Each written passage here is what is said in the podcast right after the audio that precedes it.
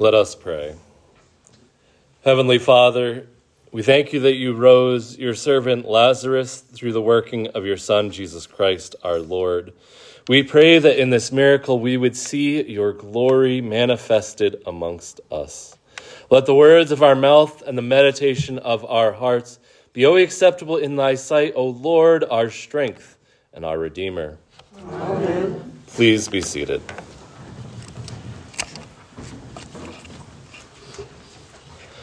I've never been a, a, huge fan of having a favorite verse or passage of Scripture. I think it's worthy to study all and go as deeply as you can into them. But if I was pressed as to what my favorite might be, one of the ones that would certainly make the list is the Valley of Dry Bones in Ezekiel 37. Perhaps you're familiar with this passage, whether it's from traveling through Holy Week and hearing it read or some other reading that we've done in the church or in your personal devotion. But during this passage, what happens is Ezekiel sees this valley of dry bones, and the Lord tells him to prophesy over it. And the bones kind of, if you close your eyes, and that's what I like to do when I hear it read, especially, you see the bones kind of like clink together. And, and, and in my mind, they're always kind of weird and CGI, but that's neither here nor there. It's, it's an amazing thing to visualize as these bones come to life and get flesh back on them until there's this valley full of men standing before Ezekiel. If you're not reading carefully, you might miss the very beginning of this, where God asks Ezekiel if these bones, dry bones, specifically dry bones, can live. To which Ezekiel responds, O Lord, you know. Ezekiel is being shown the hopeless and spiritual malaise that had overcome Israel by the time that he was a prophet. And we learn through Scripture that this spiritual death, such that Israel faces, precede, faced in that passage, precedes the physical death which we experience. This, of course, is introduced to us when we meet Adam and Eve in Genesis 2 and 3. Remember, if you remember correctly, Adam is told, Don't eat the fruit of the tree of goodness, good of the tree of, of the knowledge of good and evil, sorry. And if you do, you'll you'll die. And of course the serpent tempts them and says, Oh no, you're not gonna die. And so they take the fruit and they don't die. And they're like, they must be like, well, look, the serpent's right. Until they realize the ramifications of what they've done. They've died spiritually, and their physical death will follow after that. They've separated themselves from God. And as we read on in Scripture, and certainly in the passage that I just mentioned in Ezekiel and the passage which we read this morning, we learn that God and God alone can bring life. Bring new life as he does in Ezekiel and with Lazarus, and as he's done with us as we reside in Christ. The vision Ezekiel shows God will work to make Israel alive again. And, and it foreshadows what's going to happen where he makes the world alive in Christ. It's easy to make both these stories, the story of the valley of dry bones and the story which we read this morning about Lazarus, about us, right? We know that we have new life in Christ. Therefore, this must be about us. But there's something more going on here. If we read carefully, and if we remember back, back last week to the preface to this passage, which we looked at fairly in depth, it had much more to do with what God is doing for us, and more to do with God being glorified through what He is doing in us. And if we read this carefully, we realize that both Ezekiel and this passage is about God's glory being manifested in Christ. So, the first way that God's glory is manifested is in Martha's prayer. I remember when Reverend Johnson was here, I'm sure many of you remember him. We were preparing to do a funeral. I don't remember whose funeral it was, but he kind of came into my office and he was like, Do you guys like go over to the person's house and bring a lot of food and hang out for a bunch of long time? I was like, No, that's not something that we do. And I explained to him our patterns of, in here, specific, our cultural patterns of mourning when somebody leaves. And you see, in his culture, that was a normal thing. Everybody would bring food and they'd go over and mourn with the person. for, for a long time. I mean, like days, not just a, an hour or two like we might do. Where we might have a potluck or something and, and mourn for an hour and then go home and move on with our lives. What we read this morning is a normal cultural ritual of grief. In fact, the Mishnah said you, you had to hire people. This is the, the rabbinic uh, law about different things. said that you, you had to hire people to help you mourn. even if you were poor, you needed at least one person to cry out and mourn and another person to play the flute. And what we read this morning is clearly Martha had substantially more people than that. And so what we're seeing is just the normal pattern of mourning, except that by the fourth day it would start to wind down. Because on the fourth day, they believed something would happen. And that is that the spirit or soul would leave the body. And now you're, you're really, really dead. And so that's really significant, right? As we enter into this passage, because John is building up the drama and what God is going to be glorified in here. First and foremost, Lazarus was really dead. Not like Lazarus was definitely dead, but he was really, really dead. He was, he was more dead than he was the day before. And the second thing that happens and that pushes us towards Holy Week is that he goes to Bethany. And he knows that by going to the suburb of Jerusalem, he's putting his life in danger. And he's walking headfirst into this. And if you, if you read John as a whole, you would see that this is actually starting to be the turning point as, as the last week before his crucifixion. And so John is building this tension up. And then we come to Mary's prayer. Mary comes to Jesus and almost exhorts him. And this teaches us something about the nature of prayer, doesn't it?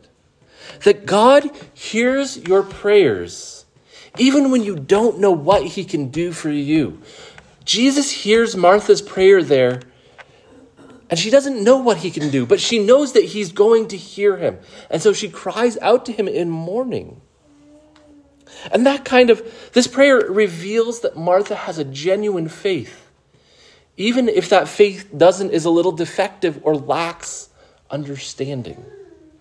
The prayer glorifies God and in showing that Jesus is that good mediator who hears your prayers and brings them before the throne of your Father, even in the imperfections of your prayers. It shows that God is not up there clicking off, well, did he, did he, did he or she pray in the correct way? Did he start with this and then go on to that and then, and then say it like this? No, God is hearing Martha's prayer and not judging her for it. There's this absolutely wonderful video clip of this great Baptist Scottish preacher named Alistair Begg. If you've never heard him, at least listen to him once because his, his accent is delightful to listen to. But he's talking about the thief on the cross. And, he, and he's like, imagine what it must be like to have been the thief on the cross. And you get to heaven, and the, the, the angel, archangel who's guarding heaven is like, well, how did you get here? And he's like, I don't know. And the, because like, well, well, what do you believe about this? And what do you believe about that? And he's like, I don't know. I've never heard those words before in my life. So they, and he goes on, and it, it's quite quite clever. But finally, the, the man, the thief on the cross says, "Well, well, why why are you here?" And he says, "Well, the man on the middle cross said I could come." Just Google the man on the middle cross if you want to watch it. It's it's way better. But the point that is being made is that at the end of the day, our theology does matter, but it's going to be imperfect. What we believe matters and, and it, it creates how we act and believe, but, but Jesus believes, or Martha believes that Jesus can do all things, but doesn't know what he will do. And so she simply prays. Much like the man on the cross doesn't really know that, that Jesus is going to save him that day, but knows that he should turn to him. When we believe, the rest follows. When we earnestly pursue Christ, the rest is going to follow. Orthodox belief and all those other important things come after we believe in Christ. Now, the second way that God's glory is revealed is in Jesus' response to Martha. He responds, I am the resurrection and the life. In these simple few words, we learn some really important things, don't we? We learn that the Father has given to Jesus the life to bestow through resurrection. He will make people new. Jesus, through that resurrection, through that, people who believe in him, even in death, will continue to live. And finally, those people who live at the very end, who see Christ returning, won't even taste the death that you and I are most likely to taste in this life. And all of these things bring back to our mind that wonderful passage in Ezekiel 37 or Genesis 3, where we remember that God and God alone is the author and giver of life. But not only that, that God has the power over death.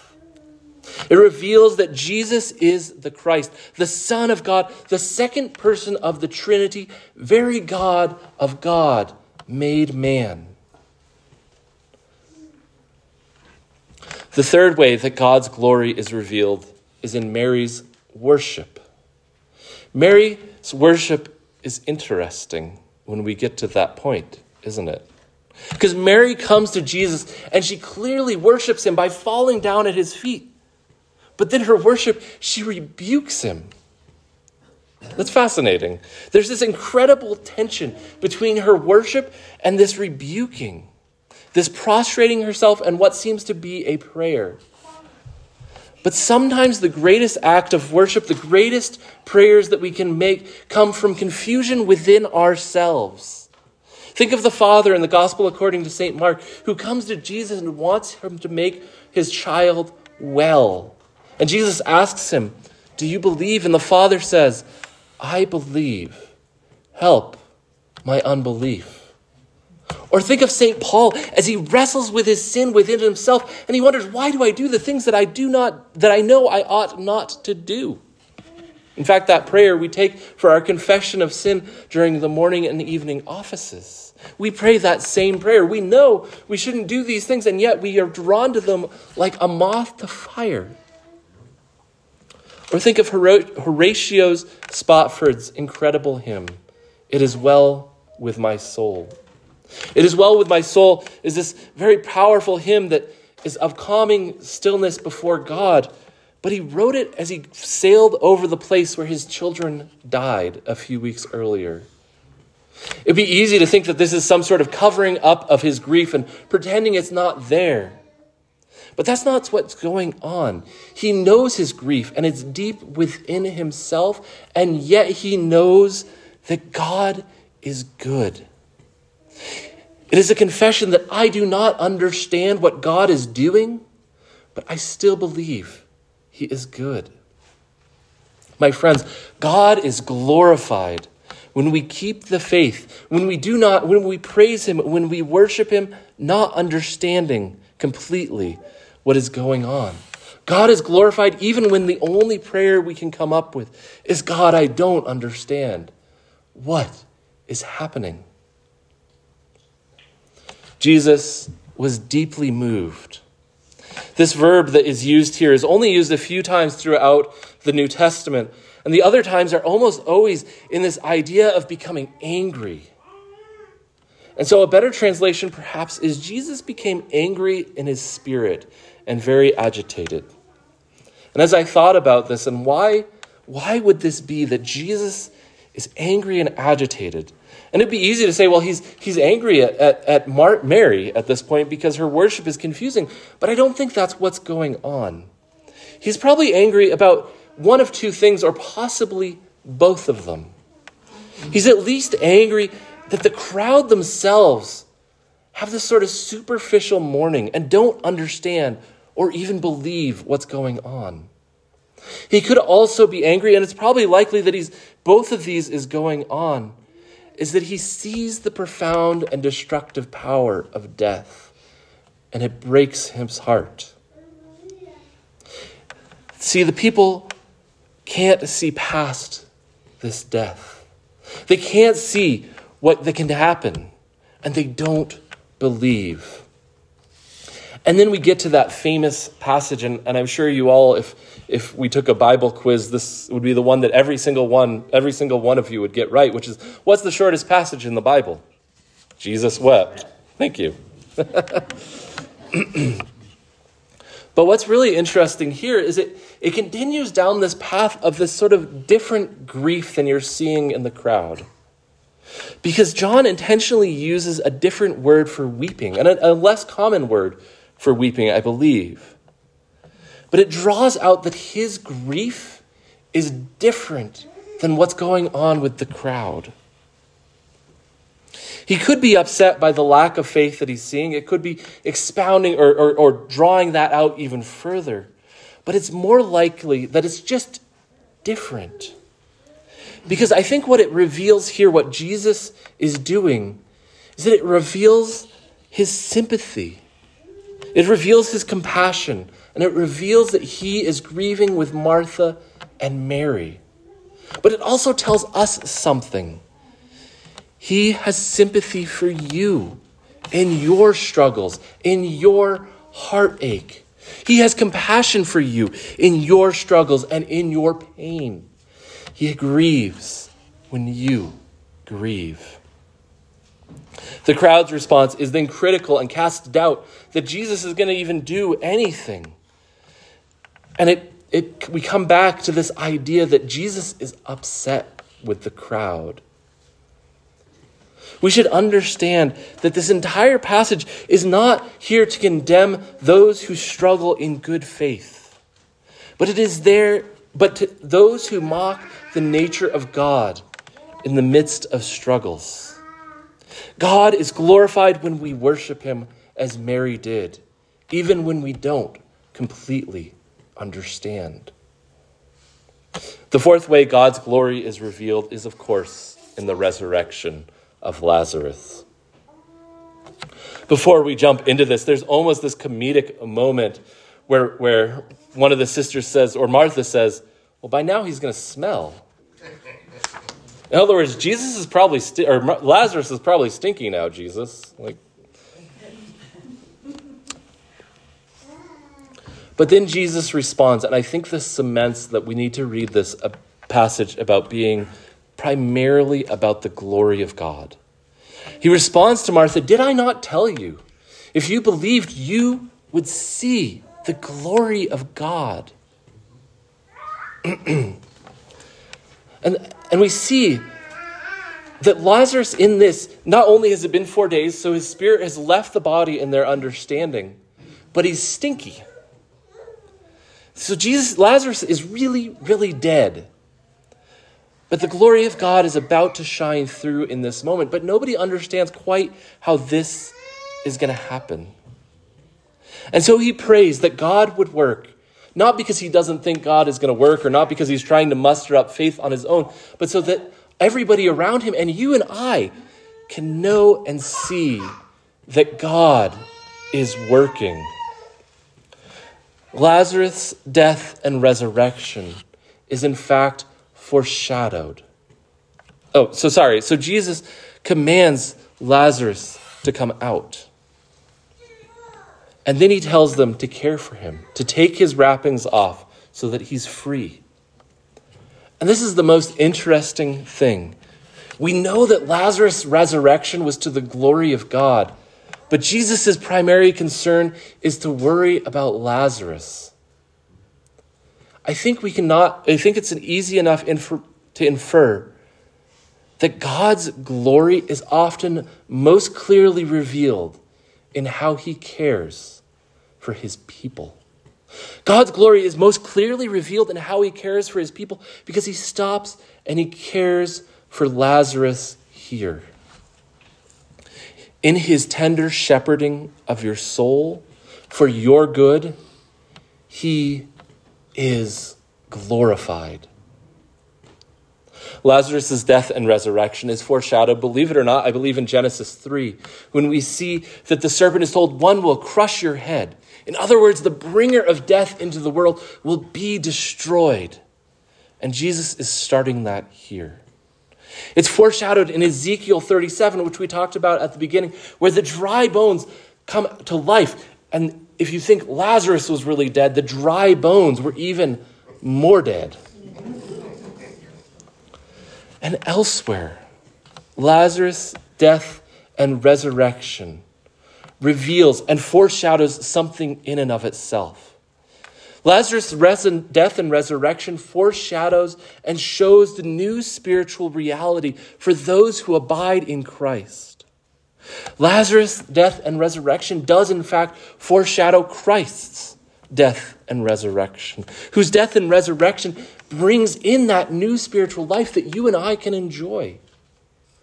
Lazarus' death and resurrection foreshadows foreshadows the death and foreshadows the final resurrection. The final resurrection when those who are in Christ are resurrected from the dead in body and restored to God. When we will enjoy the kingdom of God forever and when we will see his glory in the fullness in a way that we might never be able to imagine. The meta narrative of Scripture moves from death in Genesis chapter 3 and finally ends in the fullness of life in Revelation 20 and 21. This morning is a punctuation here that reveals what God is doing in the bigger picture. And he reveals that he is doing it that his for his glory and that his glory is for the good of the world. In the name of the Father and the Son and the Holy Ghost. Amen. Remember the words of our Lord Jesus Christ, who said, It is more blessed to give